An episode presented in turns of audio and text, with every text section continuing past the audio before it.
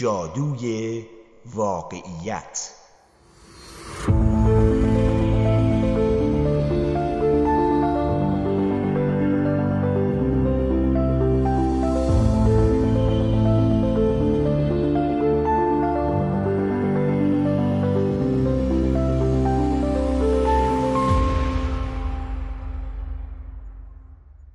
واقعیت چیست؟ جادو چیست؟ هر چیزی که وجود دارد واقعیت است. خب این گزاره خیلی ساده به نظر می‌رسه مگه نه؟ اما در واقع اینطور نیست. چند تا چیز باید در نظر بگیریم.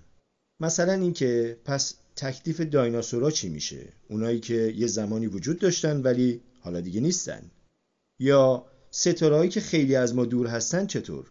ستارهایی که ممکنه الان که نورشون به ما می‌رسه دیگه از بین رفته باشن یه لحظه صبر کنید به موضوع دایناسورها و ستاره ها برمیگردیم. ولی در کل چجوری می‌تونیم از وجود چیزی حتی در زمان حال اطمینان حاصل کنیم؟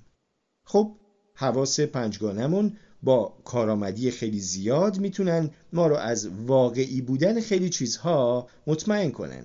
مثلا سنگ و شطور و چمن تازه زده شده و قهوه تازه آسیاب شده و پارچه مخمل و آبشار و زنگ در و شکر و نمک و ولی آیا فقط به چیزای واقعی میگیم که بتونیم وجودشون رو مستقیما از طریق یکی از حواس پنجگانه خودمون تشخیص بدیم؟ پس تکلیف کهکشانی که اون دور دست هاست و نمیشه اون رو با چشم غیر مسلح دید چی میشه؟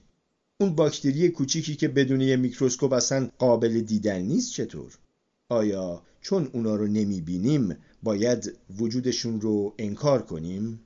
طبعا نه البته قطعا می‌تونیم حواس خودمون رو به کمک ابزار مخصوص تقویت کنیم مثلا برای دیدن کهکشان ها از تلسکوپ استفاده می کنیم و برای دیدن باکتری ها از میکروسکوپ چون که می‌تونیم تلسکوپ و میکروسکوپ و شیوه کارکردشون رو درک کنیم می‌تونیم برای افزایش گستره حواسمون از اونها استفاده کنیم و چیزهایی که با اونها می‌بینیم ما رو متقاعد می‌کنن که کهکشان ها و باکتری ها وجود دارن اما امواج رادیویی چطور؟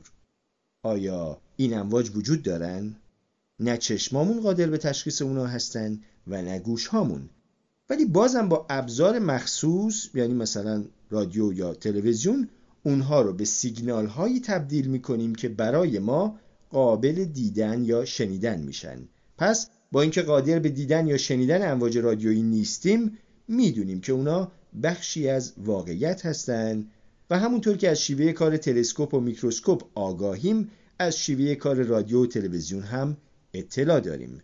بنابراین این ابزار به حواس ما کمک می‌کنن که تصویری رو از چیزهایی که وجود دارن که همون دنیای واقعی یا واقعیته تو ذهن خودمون بسازیم.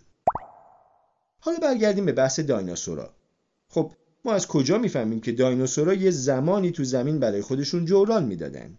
ما که هیچ وقت اونا رو ندیدیم یا صداشون رو نشنیدیم. هیچ وقت هم که مجبور نبودیم از دستشون فرار کنیم.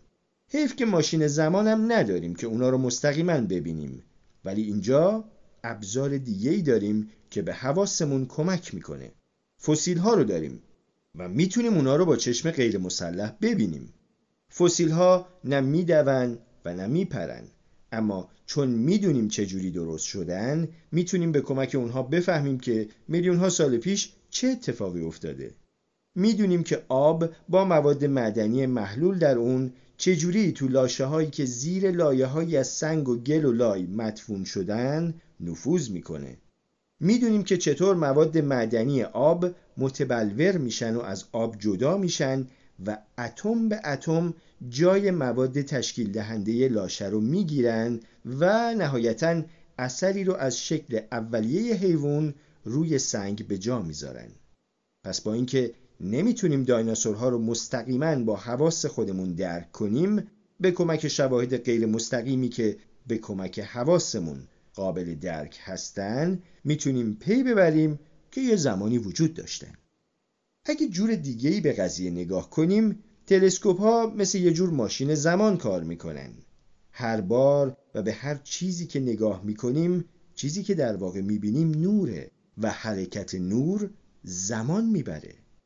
حتی وقتی که به صورت دوستتون نگاه می‌کنید دارید صورت گذشته اونو می‌بینید. چرا که تا نور از صورت اون به چشمای شما برسه کسر کوچیکی از ثانیه طول می‌کشه. سرعت صوت که به مراتب کمتر هم هست. به همین دلیلی که اول انفجار فشفشه رو تو آسمون می‌بینیم و بعد با فاصله زمانی محسوسی صداش رو میشنویم. سرعت نور انقدر بالاست که به طور معمول هر چیزی رو که می‌بینیم فرض می‌کنیم که داره در همون لحظه اتفاق میفته اما حساب ستاره ها جداست. حتی خورشیدم هشت دقیقه نوری با ما فاصله داره. یعنی اگه به فرض خورشید همین الان منفجر بشه این اتفاق فاجعه بار هشت دقیقه بعد جزئی از واقعیت ما میشه و می‌فهمیم که چه بلایی به سرمون اومده. نزدیکترین ستاره به ما پروکسیما سنتوریه که اگه تو سال 2023 بهش نگاه کنید در واقع دارید حوادث سال 2019 رو می‌بینید. اگه با تلسکوپ به کهکشان همسایمون آندرومدا نگاه کنید تلسکوپ مثل ماشین زمانی عمل می‌کنه که شما رو دو و نیم میلیون سال به عقب می‌بره. یه خوشه متشکل از پنج تا کهکشان هست که اسمش پنجگانه استفانه. اگه با تلسکوپ هابل بهشون نگاه کنیم می‌بینیم که به شدت در حال برخورد با همدیگه هستن. اما در واقع ما داریم تصادف اونها رو تو 280 میلیون سال پیش می‌بینیم. حالا یه سوال دیگه. آیا واقعا موجودات فضایی وجود دارن؟ تا حالا که هیچ موجود فضایی ندیدیم یا صدایی ازشون نشنیدیم آیا اونها بخشی از واقعیت هستن؟ هیچکس نمی‌دونه اما اینو می‌دونیم که اگه موجود فضایی در کار باشه چه چیزی می‌تونه وجودش رو به ما اثبات کنه اگه به یه موجود فضایی نزدیک بشیم اعضای حسی ما وجودش رو به ما ثابت می‌کنه شاید روزی کسی بتونه تلسکوپ نیرومندی اختراع کنه که بتونه حیات رو روی سیاره های دیگه به ما نشون بده. یا شاید تلسکوپ های رادیویی ما بتونن پیام رو دریافت کنن که ارسالشون فقط از موجودات فضایی هوشمند برمیاد. به حال واقعیت فقط شامل چیزایی نمیشه که در حال حاضر از اونها خبر داریم. واقعیت شامل چیزایی هم میشه که وجود دارن اما هنوز از اونها بیخبریم. و در آینده شاید زمانی که تونستیم ابزارهای بهتری بسازیم از وجود اونها مطلع میشیم. اتم همیشه وجود داشته اما خیلی وقت نیست که وجودش برای ما ثابت شده. همچنین این احتمال وجود داره که نوادگان ما از وجود چیزهای خیلی بیشتری با خبر بشن که ما از اونها بیخبریم. این شگفتی و لذت علمه. علم همواره پیش میره و از چیزهای تازه‌ای پرده برمیداره اما این به این معنی نیست که هر چیزی رو که هر کسی از خودش در آورد باور کنیم. خیلی چیزها رو می‌تونیم تصور کنیم اما واقعی بودن اونها خیلی نامحتمله. مثلا جن و پری، لپرکان، هیپوگریف. همیشه باید ذهنمون رو برای پذیرش چیزهای نو باز بذاریم اما برای اینکه وجود چیزی رو باور کنیم فقط یک دلیل متقن وجود داره. وجود شواهدی واقعی مبنی بر وجود اون چیز. مدل ها آزمون قوه تخیل ما. راه دیگه هم وجود داره که شاید کمتر بهش برخورده باشید. این راه به دانشمندا کمک می‌کنه تا به وجود چیزایی پی ببرند که به طور مستقیم از راه حواس پنجگانه قابل درک نیستن این کار از طریق استفاده از مدل امکان پذیره. مدلی از چیزی که ممکنه در حال رخ دادن باشه طوری که بشه اون مدل رو آزمود. تو این روش ما تصور می‌کنیم یا شاید بهتر باشه بگم حدس می‌زنیم که چه چیزی وجود داره. به این میگن مدل. بعد بررسی می‌کنیم که معمولا این بررسی به کمک یه سری محاسبات ریاضی انجام میشه تا بفهمیم در صورت درست بودن مدل انتظار دیده شدن، شنیده شدن و در کل حس شدن چه چیزی رو داریم که معمولا این کار به کمک ابزارهای سنجش و اندازگیری انجام میشه. بعد بررسی می‌کنیم که آیا چیزی که انتظار دیدنش رو داریم در واقع همون چیزیه که داریم می‌بینیم یا نه. این مدل می‌تونه یه ماکت چوبی یا پلاستیکی باشه یا یه سری فرمول ریاضی نوشته شده روی کاغذ یا اصلا نوعی شبیه سازی رایانه ای ما با دقت مدل رو بررسی می‌کنیم و پیش بینی می‌کنیم که در صورت درستی مدل انتظار میره چه چیزی رو ببینیم یا بشنویم یا هر حس دیگه ای. بعد بررسی می‌کنیم تا ببینیم که آیا پیش بینی هامون درستن یا نه اگه درست باشن اطمینان بیشتری پیدا می‌کنیم که مدلمون واقعا باستاب دهنده واقعیت هست و بعد از اون به دنبال طراحی آزمایش های جدید میریم. همچنین ممکنه برای تایید یا انجام بررسی های بیشتر روی یافته هامون اصلاحاتی هم تو مدلمون بدیم. اما اگه پیش بینی هامون غلط از آب در اومدن یا مدل رو رد می‌کنیم یا تغییراتی در اون میدیم و دوباره بررسی می‌کنیم. بذار یه مثال براتون بزنم.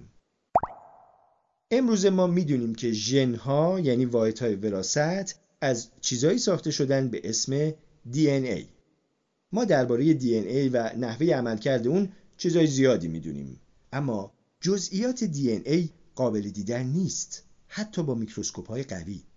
تقریبا هر چیزی که درباره DNA می‌دونیم به طور غیر مستقیم از مدل هایی به دست اومدن که در ابتدا زادی ذهن ما هستند و بعد به بوته آزمایش گذاشته شدن در واقع خیلی پیشتر از اون که کسی چیزی از دی ای بدونه دانشمندا پیش بینی های حاصل از مدل ها رو آزمایش کرده بودند و به اطلاعات زیادی درباره ژن ها دست پیدا کرده بودند.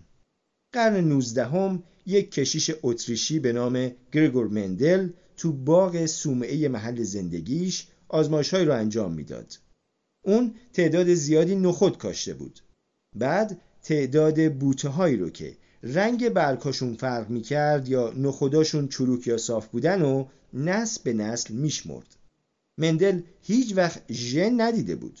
تنها چیزایی که می‌دید نخودها و گلهاشون بودن و می‌تونست برای شمردن انواع مختلف بوته و نخود از چشماش کمک بگیره. اون نهایتا مدلی رو ابداع کرد که همون چیزیه که امروزه بهش ژنتیک میگیم. البته مندل اون موقع از این اسم استفاده نمی کرد. اون تو یکی از آزمایشاش پیش بینی کرد که اگه مدلش درست باشه تعداد نخودای صاف سه برابر نخودای چروکه. وقتی نخودا رو شمرد به همین نتیجه هم رسید. حالا با جزئیاتش کاری نداریم ولی نکته اصلی اینه که ژن ساخته و پرداخته ذهن مندل بود. اون نمی‌تونست اونا رو با چشماش ببینه و نه حتی با میکروسکوپ ولی می‌تونست نخودای صاف و چروک رو ببینه و با شمردن اونها شواهدی غیر مستقیم به دست اومد که نشون می‌دادن مدل وراست اون به خوبی فرایندهای جهان واقعی رو تبیین می‌کنه یعنی مدلش کار می‌کنه بعد دانشمندا تغییراتی تو مدل مندل دادن و آزمایش هایی رو روی موجودات دیگه انجام دادن. مثلا به جای نخود روی مگس سلکه آزمایش کردند تا نشون بدن که ژنها رشته هایی هستند که به ترتیبی معین کنار کروموزوم ها قرار گرفتن. ما انسان ها 46 تا کروموزوم داریم و مگس سرکه 8 تا کروموزوم داره. با آزمایش روی مدل ها حتی این امکان فراهم شد که ترتیب دقیق قرارگیری ژن ها رو کشف کنن. همه اینا قبل از اینکه بدونیم ژن ها از دی ای ساخته شدن کشف شده بود. امروزه اینا رو می‌دونیم و همینطور از چگونگی عملکرد دی ای آگاهی دقیق داریم. این اکتشاف به برکت تلاش دانشمندایی مثل جیمز واتسون و فرانسیس کریک و بقیه دانشمندایی میسر شد که تو این راه قدم گذاشتن. واتسون و کریک هم دی ای رو به چشم خودشون ندیدن. اونا هم اولش چند تا مدل رو تصور کردن و بعد اون مدل ها رو آزمایش کردن و بعد این همه چیز در موردشون کشف کردن. اونا با فلز و مقوا مدلایی رو از شکلی که برای دی ای متصور بودن ساختن و پیش بینی کردند که در صورت درستی مدلشون چه مقادیری از آزمایش حاصل میشه. پیش بینی های یکی از مدل های اونا که مارپیچ دوگانه بود دقیقا با نتایجی که روزالین فرانکلین و موریس ویلکینز به دست آورده بودن همخونی داشت. واتسون و کریک هم تقریبا بلافاصله متوجه شدند که مدل اونها از دی ای دقیقا همون نتایجی رو به دست میده که گرگور مندل تو باغ سومهش به دست آورده بود. خب این از مثالمون. پس به طور خلاصه با یکی از این سه روش می‌تونیم بفهمیم که چه چیزی واقعیه. یک می‌تونیم واقعیت چیزی رو مستقیما به کمک حواس پنجگانمون درک کنیم. ببینیمش، بشنویمش، لمسش کنیم. یا دو به وسیله ابزارهایی که حواسمون رو تقویت می‌کنن مثل تلسکوپ و میکروسکوپ واقعیت چیزی رو تشخیص بدیم. یا سه از اینم غیر مستقیم تر از طریق ساخت مدل هایی از اون چه که ممکنه واقعیت داشته باشه و با آزمایش اون مدل ها ببینیم که آیا اونها می‌تونن نتایج قابل مشاهده رو پیش بینی کنن یا نه. این نتایج رو میشه به کمک ابزار یا بدون اون مشاهده کرد. آخر سر و در هر حال همه چیز برمیگرده به خونه اول یعنی حواسمون خب آیا این بدین معنیه که واقعیت صرفاً در بردارنده چیزهایی که مستقیم یا غیر مستقیم از طریق حواس ما و به یاری روش های علمی قابل کشف هستند؟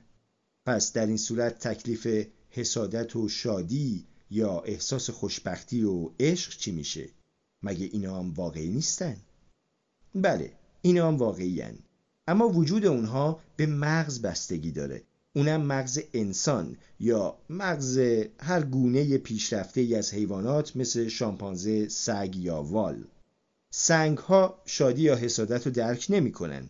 کوها عاشق نمیشن احتمالا این عواطف برای کسانی که اونها رو تجربه می‌کنن عمیقا واقعی هستند اما قبل از به وجود اومدن مغز همچین احساساتی وجود نداشته. البته ممکنه که اینجور عواطف و یا شاید عواطفی که حتی نمی‌تونیم تصورشون کنیم تو سیارات دیگه وجود داشته باشه. اما به شرطی که توی اون سیارات هم مغز یا چیزی شبیه اون وجود داشته باشه. ما که علم غیب نداریم. شاید تو این جهان هزار جور اندام یا ماشین عجیب و غریب وجود داشته باشه که کارشون حس کردن یا فکر کردنه. علم و ماورا طبیعه واژه مجیک تو انگلیسی سه جور معنا میشه. اولی معنیش جادوی ماورا طبیعیه دومیش شعبد بازیه و سومیش که مورد علاقه منم هست و تو عنوان کتاب هم اومده جادوی شاعرانه است. جادوی ماورا طبیعی جادویی که تو افسانه ها و داستان های شایپریون اومده. این نوع از جادو رو تو معجزات هم میشه پیدا کرد. اما فعلا به مبحث معجزه کاری نداریم. توی فصل دیگه بهش می‌پردازیم. این نوع جادو همون چیزیه که تو چراغ جادوی علایالدین، تلسم جادوگرا، نوشته های برادران گریم، هانس کریستیان اندرسن و جیک رولینگ هم پیدا میشه. این همون قدرت تخیلی افریته هاست که شاهزاده ای رو تلس می‌کنن و به قورباغه تبدیل می‌کنن. یا قدرت فرشته ای از جنس جن و پریه که از کدو تنبل کالسکه زیبا و پرزرق و برق می‌سازه. اینا داستانایی هستن که از بچگی یادمونه و شیفتشون هم هستیم و خیلی از ماها هنوزم وقتی این داستان ها در قالب نمایش های کریسمس و انیمیشن و غیره اجرا میشن ازشون لذت می‌بریم ولی همه می‌دونیم که این نوع جادو افسانه است و تو زندگی واقعی اتفاق نمیافته اما شعبده تو زندگی واقعی رخ میده و چه بسا خیلی هم سرگرم کننده است. یا دست کم میشه گفت که واقعا یه چیزی در حال رخ دادنه اما اون چیزی نیست که تماشاچیا فکر می‌کنن. یکی روی سن ما رو طوری فریب میده که فکر می‌کنیم اتفاق خارق العاده ای افتاده. حتی ممکنه این اتفاق ماورا طبیعی به نظر برسه در حالی که چیزی که در حقیقت رخ داده کاملا برعکسه. همونطور که قورباغه نمی‌تونه به شاهزاده تبدیل بشه دستمال حریرم نمی‌تونه به خرگوش تبدیل بشه. چیزی که ما روی سن دیدیم فقط یه حقه است. چشمامون ما رو فریب دادن. یا دقیقتر بخوایم بگیم شعبده باز کلی زحمت کشیده تا چشمامون ما رو فریب بدن. شاید زرنگی کرده و مثلا با حرف زدن حواسمون رو پرت کرده تا متوجه حرکات دستش نشیم.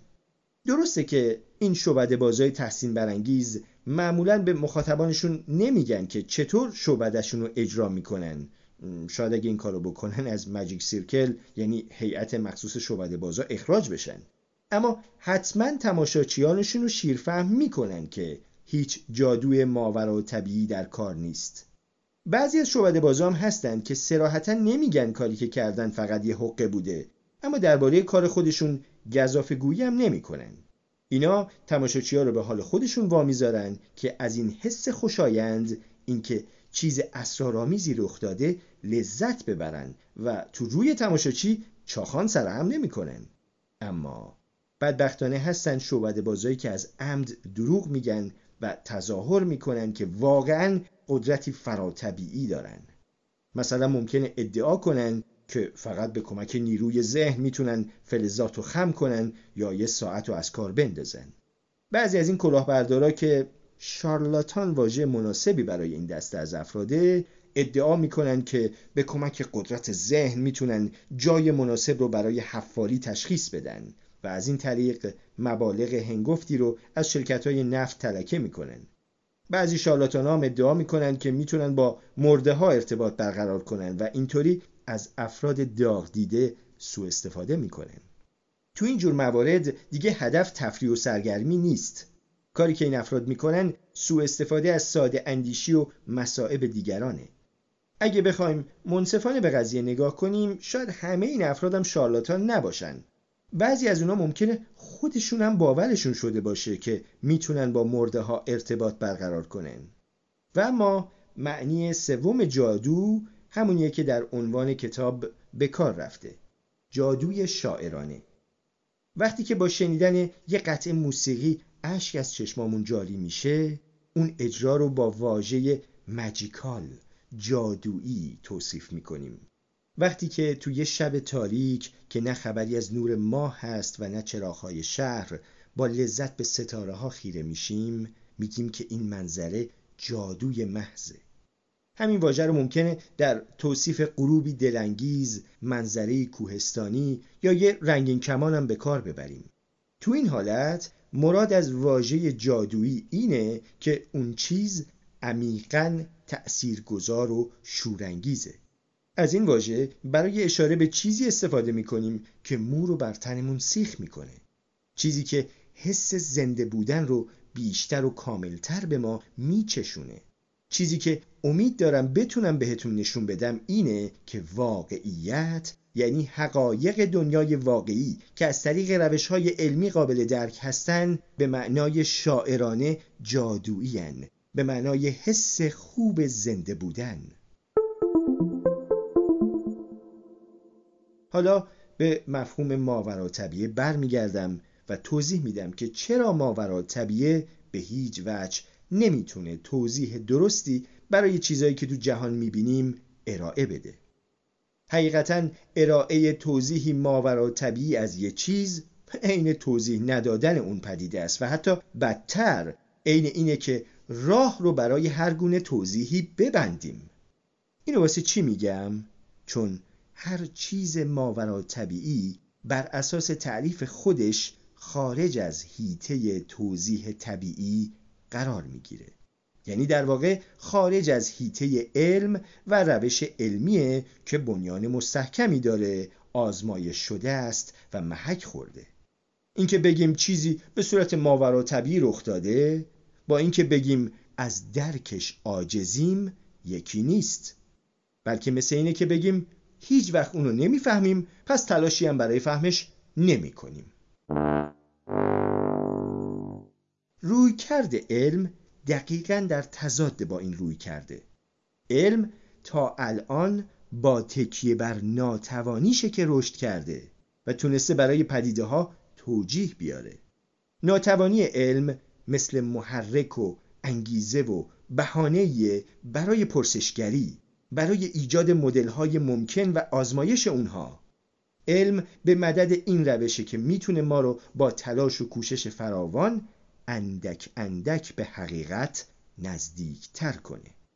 اگه چیزی خلاف درک کنونی ما اتفاق بیفته دانشمندان اون پدیده رو چالشی برای مدل حاضر تلقی می‌کنن و یا مدل رو رد می‌کنن یا دست کم تغییراتی در اون میدن و با همین اصلاحات و آزمایش های پس از اونه که تا الان تونستیم به چیزی که درسته نزدیکتر و نزدیکتر بشیم. یک کاراگاه رو در نظر بگیرید که در مواجهه با یک قتل حیرون مونده که چیکار کنه. اون قدم تنبله که نه تنها اندک تلاشی برای حل معما نمی‌کنه بلکه با ماورا طبیع خوندن ماجرا سعی می‌کنه سر و ته قضیه رو هم بیاره. شما درباره همچین کاراگاهی چه فکری می‌کنید؟ کل تاریخ علم به ما نشون داده چیزایی که زمانی تصور می‌کردیم نتیجه عوامل ماورا طبیعی هستند مثل خدایان حالا چه خدایان شاد و شنگول چه خدایان عصبانی یا دیوها، افریته ها، ارواح، اوراد و تلسم ها همشون توضیحاتی طبیعی داشتن. توضیحاتی که می‌تونیم اونها رو درک کنیم در بوته آزمایش قرار بدیم و بعد به اون اعتماد کنیم. هیچ دلیلی وجود نداره که برای چیزایی که علم هنوز دلیلی براشون پیدا نکرده عوامل ماورا طبیعی علم کنیم. این کار تفاوتی با این نداره که بگیم زلزله و بیماری رو خدایان خشمگین به وجود میارن کما اینکه مردم زمانی چنین باورهایی داشتن. بیشک هیچ کس باور نداره که میشه یک قورباغه رو به شاهزاده تبدیل کرد یا یک کدو تنبل رو به کالسکه اما هیچ وقت فکر کردیم که چرا همچین چیزایی غیر ممکنن؟ به چند طریق میشه چراییشو توضیح داد اما روش مورد علاقه من اینیه که الان مستون میگم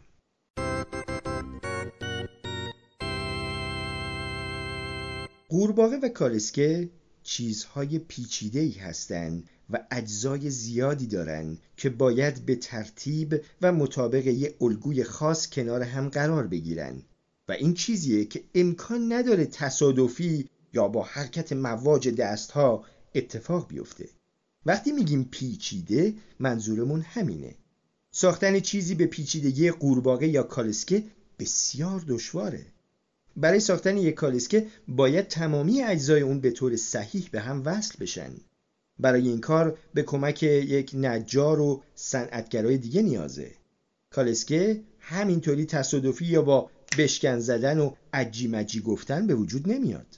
کالسکه ساختار و پیچیدگی داره و همچنین اجزایی داره که باید کنار هم کار کنن. چرخ و محور در و پنجره کمک فنر صندلی روکشدار. تبدیل چیزی پیچیده مثل کالسکه به یه چیز ساده مثل خاکستر ساده است. مثلا کافی است که تو اسای جادویی فرشته قصه یا فندک اتمی کار گذاشته باشیم. اینطوری مثل آب خوردن میشه تقریبا هر چیزی رو خاکستر کرد. اما هیچ کس نمی‌تونه تلی از خاکستر یا حتی کدو تنبل رو تبدیل به کالسکه کنه. چرا که کالسکه یه چیز پیچیده است. نه تنها پیچیده است بلکه پیچیده بودنش مفیده. مثلا می‌تونه افراد رو از جایی به جای دیگه ای ببره. حالا بیایید کار فرشته رو یکم آسون کنیم. فرض کنید فرشته قصه ما به جای کدو تنبل درخواست کرده باشه که همه اجزای لازم برای سرهم کردن کالسکه رو تمیز و مرتب توی یه جعبه مثل این بسته های ایکیا براش بیارن. مثلا کیت ساخت کالسکه شامل صدها قطعه چوبی قاب پنجره، میله و روکش و چرمه. و برای وصل کردن قطعات به هم میخ و پیچ و چند تا قوطی چسب هم توش هست. حالا فرض کنید که فرشته قصه ما به جای اینکه دستور عمل رو بخونه و قطعات رو به ترتیب درستشون به هم وصل کنه همه قطعات رو هرتی بریزه داخل یه گونی بزرگ و همینجوری تکونشون بده حالا احتمال اینکه قطعات خودشون شانسکی درست و صحیح به هم وصل بشن و یک کالسکه درست درمون تحویل بدن چقدره؟ پاسخ قطعا اینه که احتمال چنین چیزی صفره. به این دلیل که تعداد حالتهای ممکنه بیشماری وجود داره که قطعات به هم وصل بشن ولی کالسکه که کار کنه یا هر چیز دیگه که کار کنه نصیبمون نشه. اگه یه عالم قطعه بیارید و به صورت تصادفی اونا رو به هم بزنید. شاید هر از چندگاهی یه الگویی تشکیل بدن که حالا فایده هم داشته باشه یا دست کم خاص به نظر بیاد. ولی تعداد دفعاتی که امکان چنین رخدادی وجود داره خیلی خیلی ناچیزه. در واقع این تعداد در مقایسه با تعداد دفعاتی که ممکنه الگویی تشکیل بشه که نشه اون رو چیزی جز تلی از آتاشخال به حساب آورد خیلی ناچیزه. میلیون ها راه وجود داره که بشه تلی از خنزر و پنزر رو با هم مخلوط کرد. به عبارت دیگه میلیون ها راه برای تبدیل اونها به یه تل متفاوت از خنزر پنزر وجود داره. هر بار که اونها رو به هم میریزید یه تل منحصر به فرد و یگانه از خنزر پنزر نصیبتون میشه. اما فقط کسر ناچیزی از این بین می‌تونه گرهی از کار ما باز کنه. مثلا ما رو به مجلس رقص شاهزاده ببره. یا یه الگوی قابل توجه و به یاد ماندنی رو رقم بزنه. تو بعضی موارد عملا می‌تونیم تعداد دفعاتی رو که میشه مجموعی از اجزا رو به هم زد بشمریم. مثلا یه دسته ورق که هر کارت اون رو میشه یک جز در نظر گرفت. فرض کنید یه نفر دسته کارتا رو بر می‌زنه و اونها رو بین چهار بازیکن تقسیم می‌کنه. به طوری که 13 کارت گیر هر بازیکن میاد. من دستم رو بر میدارم و از تعجب نفسم بند میاد. چرا که یه دست کامل از 13 تا کارت پیک گیرم اومده. یعنی همه کارت های خال پیک. اینقدر شگفت زده میشم که بازی رو فراموش می‌کنم. و با این تصور که سه تا بازیکن دیگه هم به اندازه من شگفت زده میشن دستم رو بهشون نشون میدم. اما می‌بینم که هر کدوم از اونا هم دستشون رو رو می‌کنن و هر دستی که رو میشه ما بیشتر برگامون میریزه. هر کدوم از بازیکنا یه دست کامل گیرش اومده. یکی سیزده تا دل داره اون یکی سیزده تا خش داره نفر چهارم هم سیزده تا گشنیز داره. آیا همچین اتفاقی یه جادوی ماورا طبیعه است؟ چه بسا وسوسه بشیم که اینطوری فکر کنیم. ریاضیدانان می‌تونن حساب کنن که احتمال وقوع کاملا اتفاقی همچین رویدادی چقدره. خب حاصل کسر بی نهایت کوچکه. یک کسری رو در نظر بگیرید که صورت کسر یکه و مخرج کسر یه عدد 29 رقمی. حدود 53 ضرب در 10 به توان 27 اگه یک تریلیون سال بشینید و ورق بازی کنید شاید یه بار همچین دستی گیر هر بازیکن بیاد. ولی نکته اینجاست که همچین دستی از بقیه دست های ممکن نامحتملتر نیست. شانس هر حالتی که برای 52 تا ورق در نظر بگیرید به همون کسر می‌رسید.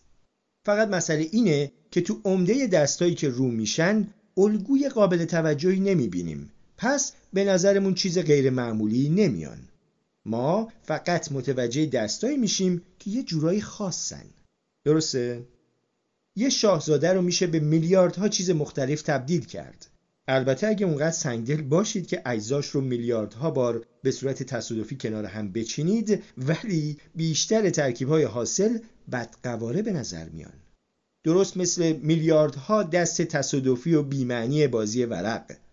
فقط کسر ناچیزی از اون ترکیب های تصادفی حاصل از بر زدن اجزای شاهزاده چیز قابل تشخیصی از آب در میاد یا اصلا چیزی که حالا به یه کاری بیاد قورباغه که دیگه پیشکش. شاهزاده ها به قورباغه تبدیل نمیشن. کدو تنبلان به کالسکه تبدیل نمیشن چون قورباغه ها و کالسکه ها چیزای پیچیده ای هستن و اگه اجزای اونها رو بر بزنیم تقریبا بی شمار راه وجود داره که از ترکیب اونها چیزی جز آتاشخال حاصل نشه. اما با تمام این تفاصیل این رو به عنوان یه حقیقت قبول داریم که هر چیز زنده هر انسان هر کروکودیل هر درخت یا هر کلم بروکلی حاصل تکامل گونه های دیگه و ساده تره خب آیا همچین چیزی فرایندی شانسی یا یه جور جادو نیست؟ اصلا و ابدا. این موضوع سوء تفاهمه. خیلی رایجم هست و به همین دلیله که می‌خوام همین حالا توضیح بدم که چرا چیزایی که تو زندگی واقعی می‌بینیم نتیجه شانس، بخت یا چیزی نیست که به جادو شباهت داشته باشه. البته بجز جادوی شاعرانه که ما رو از احساس شگفتی و شعف لبریز می‌کنه.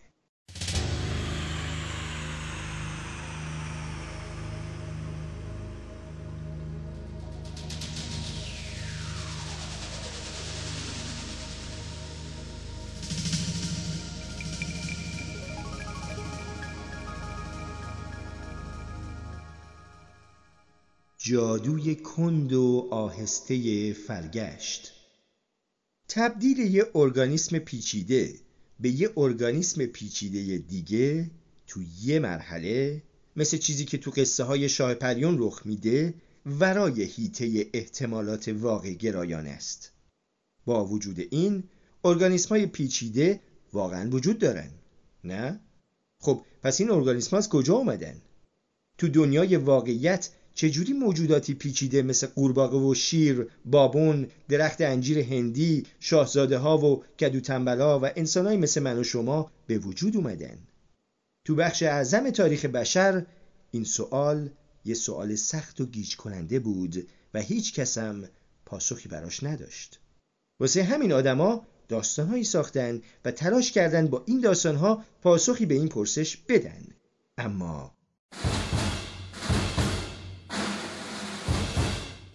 قرن نوزدهم یکی از بزرگترین دانشمندان تمام اثار یعنی چارلز داروین این پرسش رو پاسخ داد و چه پاسخ هوشمندانه هم داد. بریم ببینیم چی گفته. پاسخ اینه که ارگانیسم های پیچیده مثل انسان، کروکودیل و کلم بروکلی درسته و یهو به وجود نیومدن بلکه به صورت تدریجی ذره ذره و گام به گام به شکل امروزی خودشون در اومدن. به طوری که هر گونه با گونه درست قبل از خودش تفاوتهای خیلی خیلی اندکی داره که شاید اصلا به چشم نیاد. فرض کنید که می‌خواید قورباغه‌ای با پاهای بلند خلق کنید. همچنین فرض کنید که کار رو با چیز خوبی شروع می‌کنید که به هدفتون شباهت زیادی داره یعنی با قورباغه های پاکوتا. قورباغه های پاکوتاتون رو برانداز می‌کنید پاهاشون رو اندازه می‌گیرید و از بین اونها چند تا قورباغه نر و ماده رو انتخاب می‌کنید که نسبت به بقیهشون پاهای بلندتری دارن و می‌ذارید که اونا با هم جفتگیری کنن. البته در همین حین جلوی جفتگیری اون دسته از دوستاشون هم که پاهای کوتاهتری دارن می‌گیرید. از نر و ماده هایی که پاهای بلندتری دارن بچه قورباغه های متولد میشن که بعدا دست و پا در میارن و میشن قورباغه های بالغ. بعد پاهای قورباغه های نسل جدید رو اندازه می‌گیرید و بازم از بینشون نر ماده هایی رو انتخاب می‌کنید که پاهاشون از بقیه بلندتره و اونا رو کنار هم می‌ذارید تا جفتگیری کنن. بعد از اینکه این کار رو تا حدود ده نسل ادامه دادید به تدریج متوجه چیز جالبی میشید. حالا دیگه میانگین اندازه پای قورباغه های جدید به طور محسوسی بلندتر از میانگین اندازه پای قورباغه های اولیه است. البته شایدم بعد از ده نسل به نتیجه نرسید و لازم باشه 20 نسل دیگه و یا حتی بیشتر این کار رو تکرار کنید. ولی نهایتا می‌تونید با افتخار بگید من نوع جدیدی از قورباغه رو پرورش دادم که نسبت به قورباغه های قدیمی پاهای بلندتری داره. نه چوب جادو می‌خواست نه جادو جنبل. چیزی که گفتیم فرایندیه که بهش پرورش انتخابی یا انتخاب مصنوعی میگن و اساسش بر اینه که قورباغه های یه نسل با هم فرق دارن و این احتمال وجود داره که نسل بعد این تفاوت ها رو به ارث ببره. این تفاوت ها از طریق ژن ها از والدین به فرزند منتقل میشه. ساده تر بگم با انتخاب اینکه کدوم قورباغه ها رو پرورش بدیم و کدوم ها رو پرورش ندیم می‌تونیم گونه تازه ای از قورباغه رو به وجود بیاریم. ساده است نه؟ اما صرف بلند کردن پاها اونقدرم شق القمر نیست. ناسلامتی از همون اول کارمون رو با قورباغه شروع کردیم. گیرم قورباغه‌ای که پاکوتا بودن. حالا فرض کنید که کار رو نه با قورباغه های پاکوتا بلکه از چیزی شروع کنید که اصلا قورباغه نیست. مثلا چیزی که بیشتر به سمندر آبی شبیه. سمندرهای آبی در مقایسه با قورباغه ها پاهای خیلی کوتاهی دارن. و از پاهاشون هم برای پلیدن استفاده نمی‌کنن. علاوه بر این سمندرهای آبی دمای بزرگی دارن اما قورباغه اصلا دم ندارن. ضمن اینکه سمندرهای آبی نسبت به بیشتر قورباغه ها بلندتر و باریکترن. ولی با فرض اینکه هزاران نسل اونها رو پرورش بدید می‌تونید جمعیتی از سمندرهای آبی رو به جمعیتی از قورباغه ها تبدیل کنید. راهش اینه که صبورانه از میان هر کدوم از اون چند میلیون نسل سمندرهای آبی نر و رو انتخاب کنید که کمی به قورباغه شباهت دارن و بذارید اونا با هم جفتگیری کنن در این حال باید از تولید مثل اون دسته از دوستاشون که شباهتشون به قورباغه کمتره جلوگیری کنید. تو هیچ مرحله از فرایند شاهد تغییری ناگهانی نخواهید بود. هر نسل شبیه نسل قبل از خودشه با یکم اختلاف. اما بعد از اینکه نسلها به اندازه کافی ادامه پیدا کنن به تدریج متوجه میشید که دوماشون یکم کوچیکتر شدن و پاهای عقبشون به طور میانگین یکم رشد کردن. بعد از نسلهای بسیار زیاد این موجوداتی که پاهایی بلندتر و دمهایی کوچکتر دارن می‌بینن که جهیدن با پاهای بزرگ از خزیدن ساده تره و قصه شروع میشه البته تو این سناریو ما خودمون رو پرورش دهنده فرض گرفتیم. پرورش دهنده ای که نرها و ماده های رو انتخاب می‌کنه تا به هدفی که داره برسه. هزاران سالی که مزرعه دارا این روش رو به کار گرفتن تا بتونن دام یا محصولی رو پرورش بدن که بیشترین سود رو آیدشون کنه یا در برابر بیماری ها مقاوم تر باشه یا چیزایی از این دست. داروین اولین کسی بود که فهمید این فرایند حتی بدون نیاز به پرورش دهنده ای انتخاب کننده هم رخ میده. داروین دید که کل این فرایند به صورت طبیعی رخ میده. به این دلیل ساده که بعضیا اونقدر زنده میمونن که زاد و ولد کنن و بعضیای دیگه نه. و اونایی که فرصت زاد و ولد پیدا می‌کنن به این دلیل بقا پیدا می‌کنن که نسبت به دیگران مجهزترن. واسه همین فرزندای اونها ژنهایی رو به ارث می‌برن که به والدینشون کمک کرده زنده بمونن. چه سمندر آبی باشه چه قورباغه چه جوجه تیغی چه قاصدک هر کدومو که در نظر بگیریم همیشه از بین اونها ادهی هستن که نسبت به دیگران شانس زنده موندن بیشتری دارن. اگه شرایط به گونه‌ای باشه که پاهای بلند مزیت محسوب بشه مثلا به قورباغه ها یا ملخ ها کمک کنه که از شرایط خطرناک به سلامت بیرون بیان یا به یوز پلنگ ها برای شکار آهوی کوهی و به آهوی کوهی برای فرار از دست یوز پلنگ ها کمک کنه احتمال مرگ اونایی که پاهای بلندتری دارن کمتر میشه. در نتیجه احتمال اینکه مدت طولانی تری زنده بمونن و فرصت زاد و ولد پیدا کنن بیشتر میشه. به همین سادگی. خلاصه تو هر نسل شانس انتقال ژن پای بلند به نسل دیگه بیشتر میشه. با گذر زمان می‌بینیم که جمعیت اونایی که ژن پای بلند دارن مدام بیشتر و بیشتر میشه. پس نتیجه درست مثل اینه که انگار یه طراح هوشمند مثل مزرعه داری که گونه های مختلف رو پرورش میده اونایی رو انتخاب کرده که پای بلندتری دارن. ولی در واقع اصلا نیازی به همچین مزرعه داری نبوده. همه اینا به صورت طبیعی به خودی خود و در نتیجه این رخ میدن که کدوم افراد به اندازه کافی زنده میمونن و فرصت پیدا می‌کنن که زاد و ولد کنن. به همین دلیل به این فرایند انتخاب طبیعی گفته میشه. برعکس اون یکی که اسمشو گذاشتیم انتخاب مصنوعی. با گذشت نسلها نیاکانی که شبیه سمندرهای آبی بودن به نوادگانی تغییر شکل میدن که بیشتر شبیه قورباغن. اگه نسلهای بیشتری بگذره حتی این امکان وجود داره که نیاکانی که به ماهی شبیه بودن به نوادگانی تغییر شکل پیدا کنن که به میمون شباهت دارن. اگه بازم نسلهای بیشتری بگذره نیاکانی که به باکتری ها شباهت داشتن می‌تونن به نوادگانی تغییر پیدا کنن که بشن انسان. و این دقیقا همون چیزیه که اتفاق افتاده. این دقیقا سرگذشت هر حیوان و هر گیاهیه که تا حالا روی زمین زندگی کرده. تعداد نسل‌های لازم برای رخ دادن این تغییرات از چیزی که من و شما بتونیم تصور کنیم بیشتره. اما جهان هزاران میلیون سال قدمت داره و از مطالعه فسیل ها پی بردیم که حیات روی زمین بیشتر از 3.5 میلیارد ساله که به وجود اومده. پس وقت کافی برای فرگشت و انتخاب طبیعی بوده. این همون ایده بزرگ داروینه که اسمش هست فرگشت به کمک انتخاب طبیعی.